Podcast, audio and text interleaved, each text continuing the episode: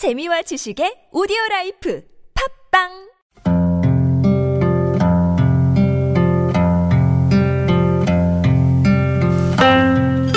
가슴에 담아온 작은 목소리 예순 한 번째 이야기 강원도 산불 그 후 화마가 남긴 상처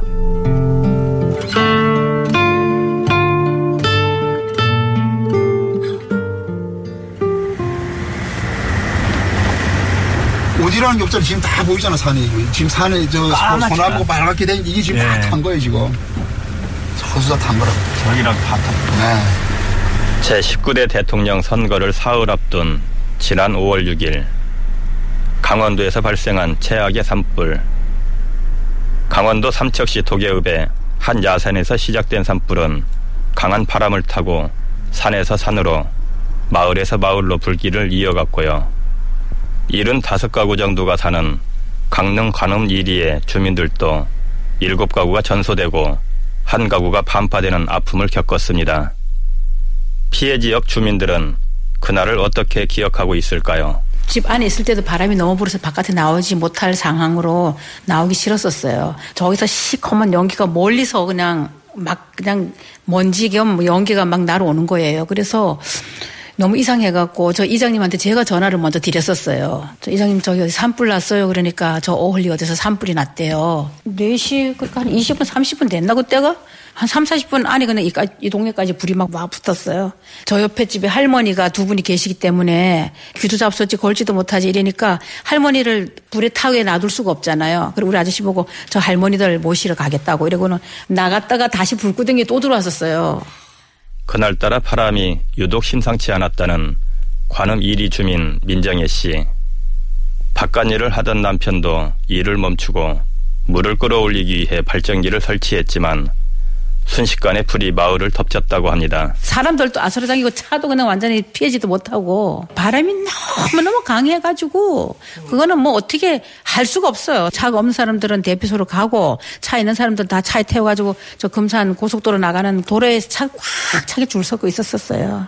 먼저 불이 나 있던 삼척에 헬기와 소방차가 집중됐기 때문에 불이 붙은 초기의 관음 1리 주민들은 소방차도 헬기도 없이 집을 뛰쳐나와야 했는데요. 산불의 위험성을 빠르게 전달받을 수는 없었을까요? 해당 정부 기관으로부터 관련 문자라도 받았었는지 여쭙습니다. 그런 거 전혀 하나도 안 왔었어요. 왔으면은 더 이장님 같은 경우는 더 먼저 연락을 하시겠죠. 근데 그런 거 전혀 하나도 안 왔었어요. 저가 먼저 이장님한테는 제가 먼저 전화 드렸었어요. 삼척도 불나지 불자동차 다 그리 가고요. 하나도 없으니까네 어떻게 대피하라는 소식도 하나도 없지 이러니까네 그거는 뭐 어떻게 해볼 수가 없어요. 속수무책이네. 예, 속수무책이에요 이거는.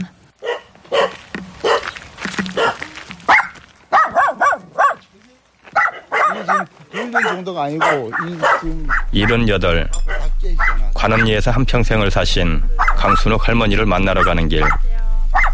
그런데 할머니 집 개들의 모습이 심상치 않았습니다. 털의 반은 검게 그을렸고 등껍질은 벗겨진 모양새.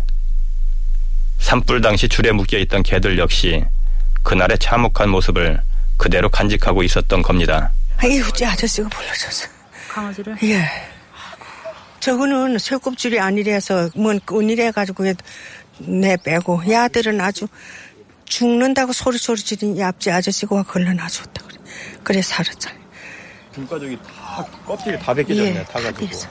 농기계고, 뭐, 비료도 한 스물다섯 포 사다 놓은 거, 뭐, 농약 사다 놓은 거, 저기 창고에 있은 거 하나도 없이 다 탔지, 뭐. 다 타고, 단지 이 벽돌 푹 끄시는 이것만 서 있어요. 그리고 사람 그저 몸뚱이만 그저 나가고. 여든이 다 되도록 이런 불은 처음이었다는 강순옥 할머님. 할머님은 그날을 생각만 해도 숨이 가빠옵니다. 저기 불이 막 났는데 이장님이 방송에서 빨리빨리 대피하라고 불이 막 났다고 그래가지고 뭐 나오니 뭐 아주 여기 저기 뒤에서 내려오지 앞에서 들어오지 뭐 옆에서 들어오지 뭐 급해가지고 어떻게 해볼지 없어서 차를 태워서 아들이 저 아래 오르니까 잘 걸지 못한 태워다 놓고 집에 다시 올라오니 들어갈 수가 없더라고. 뭐 하고 나는지. 어쩌니 정신이 잃어가지고요 어떠 하나 어떠 하나 막 그래도 아, 차라리 그 속에서 다 죽었으면 이렇게 속이 안 썩지 하고 애가 나가지고 막 부승이라면 울민 불민 그랬어요 아주. 아휴, 다행히 그날 일을 쉬었던 아들의 차를 타고 대피할 수 있었지만 반파된 집은 더 이상 머무를 수 있는 곳이 아니었습니다. 집에 있지 못하니 제일 불편해요. 밤으로 나가니 여 들어가지 못해. 냄새가 나가지고.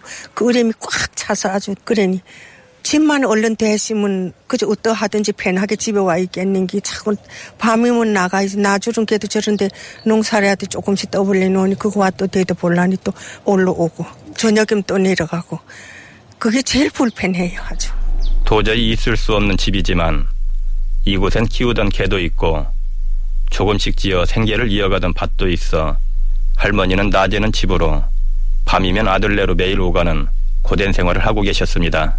수리하는데 업자를 갖다 베켜보니 수리라도 하고 살까 하고 갖다 베켜보니 한 5,700 든다 그랬대요 뽑아보더니. 아유 그러니 그렇게도 할 수도 없고 지으려니 돈도 없고 뭐 어떠 해볼지를 몰라요 지금. 어, 어떠 했으면 되나 하고 그저 만날 애만 태우지. 뭐 결정이 안 나네요.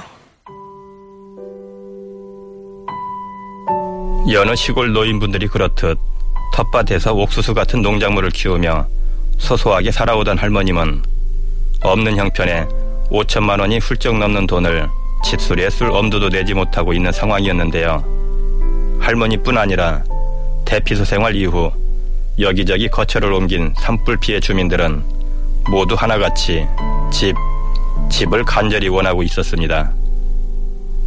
그렇다면 정부는 집을 잃고 오지도 가지도 못한 신세가 된 주민들에게 어떤 대책을 내놓았을까요?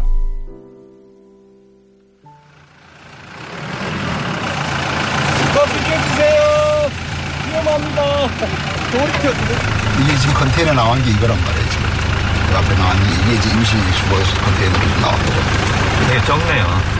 이거 일반 컨테이너만, 뭐, 저기 평소 따지면 4, 5평 정도?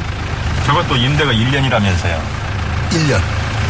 1년 후면은 1년 후에는 이제 반납이죠. 그 안에 집을 지어야 되네요. 그렇죠. 산불로 집을 잃은 이재민들은 대피 생활이 끝난 후 일부는 마을에서 차로 20여 분 떨어진 임대 아파트에서 농사 때문에 마을을 떠날 수 없는 분들은 임시방편으로 컨테이너를 짓고 살고 있습니다.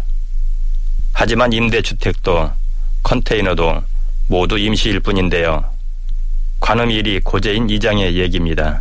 예, 그 지원 관계는 지금 뭐 특별교부세 쪽으로 해갖고 뭐 강릉시 쪽으로 10억이 나왔다는 얘기를 들었어요. 근데 거기서 아마 지금 각 호당 그게 되는 게 900만 원 정도가 이제 지원되는 걸로 알고 있고 우선 피해 보신 분들의 그 뭐 여러 가지 이제 생활할 수 있게끔 나온 게 한 500만 원 정도 이제 나왔어요. 그러면은 거기에서 이제 컨테이너가 이제 지급이 되고 그리고 컨테이너도 뭐 1년 동안 이제 무료는 아니고 그 유료를 해갖고 1년에 125만 원 정도의 어떤 그런 쉽게 말해서 임대료를 내고 이제 이걸 하는 거죠. 컨테이너는 1년 후에 반납을 해야 합니다. 현재까지 지원받은 금액으로는 집을 짓고 생활을 꾸리기엔 턱없이 부족한 상황. 진짜 내 집을 짓기 위해서는 1년 사이 대출이라도 받아야 하고요. 임대주택 역시 매달 임대료가 있고 2년 후에는 재계약을 해야 한다는 겁니다. 7, 80대 노인분들이 많은 마을. 삶의 터전을 잃은 주민들에게 빚을 내어 집을 짓는다는 게 과연 가능한 일일까요? 정부에서 집을 안 지어주면 할 수가 없겠네. 할수 없어요 어떠 해볼 수가 없어요 어떠 뭐뭐 뭐 대책이 있어요 어떠 해볼지 그럼 이제 싼 저리로 국가에서 예. 대출을 해줘서 예. 그것도 부담 가죠. 그런 부담까지 대출을 어떻게 벌어갔겠나 뭐 벌어야 갚지 피해 보신 분들은 뭐 정부 쪽이나 어떤 관 쪽에서 피해 자금을 좀 저걸 안 해주면은 아무리 저리 자금이라도 다 빚인데 그게 언제 갚아도 다 갚아야 되는 상황인데 그렇게 하고 집을 질 수 있을지도 의문이에요 사실은.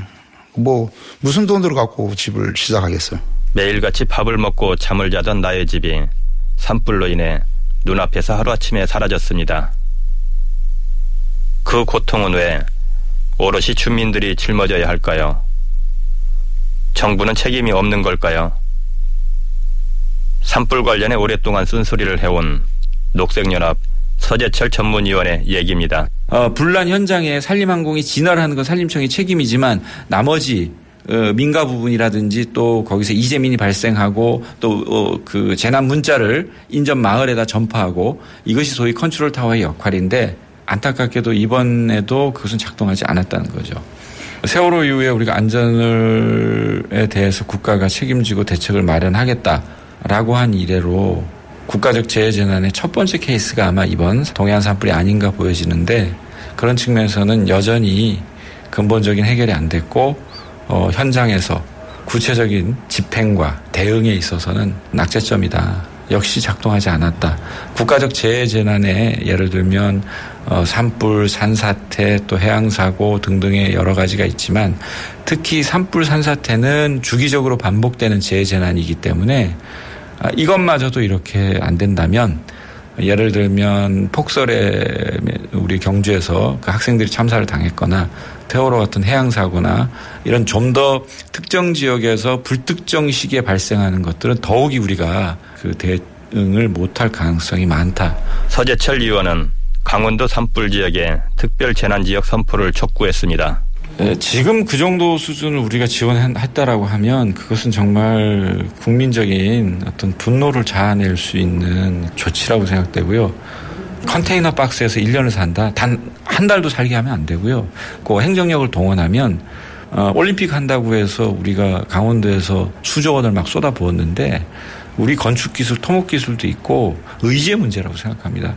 집이 다 타라버리는 상황이기 때문에 당연히 특별 재난 지역을 선포하고 사실 이제 정부는 예산 부담을 따지는데 어쨌든 1차적으로 정부가 보호하지 못했던 책임이 있는 것이기 때문에 주거 문제와 그거에 따르는 일상적인 생활 대책 집이 없으면 밥을 해 먹을 수 없고 씻을 수 없고 이런 불편은 겪어보지 않은 사람은 상상할 수 없습니다. 그렇기 때문에 기본적인 어떤 특별 재난 지역에 준하는 혹은 그것을 선포하고 특히 강릉시나 삼척시에만 맡겨둘 것이 아니라 재난재해 근본적인 책임이 있는 총리실, 행정안전부 등이 나서서 조치를 취해야 될 것으로 봅니다.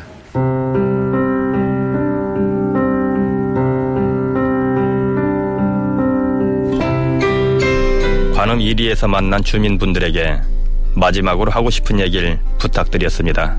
불나면서 10일 동안 잠도 못 자고 청심환도 사 먹고 놀래갖고 막 난리 아저씨한테 야단도 막 맞고 동네가 완전히 진짜 우리가 잘못해서 그런 것도 아니고 이 봄 날씨에 바람이 너무 세고 참 어떤 부주의로 해서 불이 났는데 너나 할 것 없이 피해를 너무 많이 봤으니까 이게 나라에서도 좀 인정 좀 해주셨으면 감사하겠어요. 아이고 이런 힘든데 그저 집이나 어떠 해가지고 좀 얼른 마음이 편하게 들어 앉으면 좀 덜 할 것 같아. 마음만 좀 편하게 그저 집이나 빨리 사람이 살게 좀 해주셨으면 제일 좋겠어요. 다 없어진 건 없어진 거고 앞으로 또 생활은 해야 되잖아요. 우리가. 그러면 생활을 하는 게 우선적으로 집이 있어야 되고 그리고 부수적으로 지금 뭐 시골이다 보니 농기구가 많이 탔는데 뭐 이거를 보상해 준다는 차원까지는 아직 답이 안 나왔어요.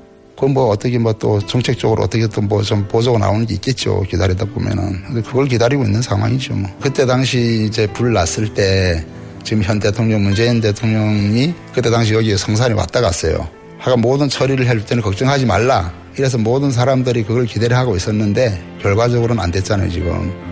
그게 섭섭한 거지.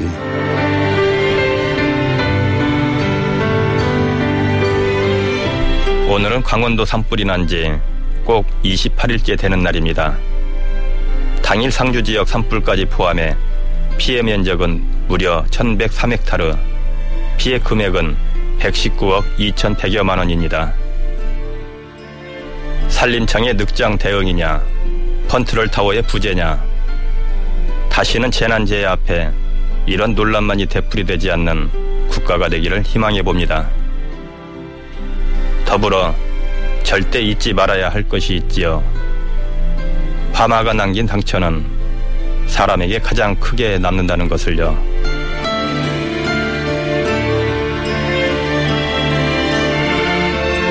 어느 날 갑자기 삶의 터전을 송두리째 잃어버린 주민들의 고통과 막막함을 정부가 끝까지 보살펴 주기를 저희도 잊지 않고 지켜보겠습니다. 지금까지 구성의 조승엽, 연출의 권수림, 저는 김영우였습니다.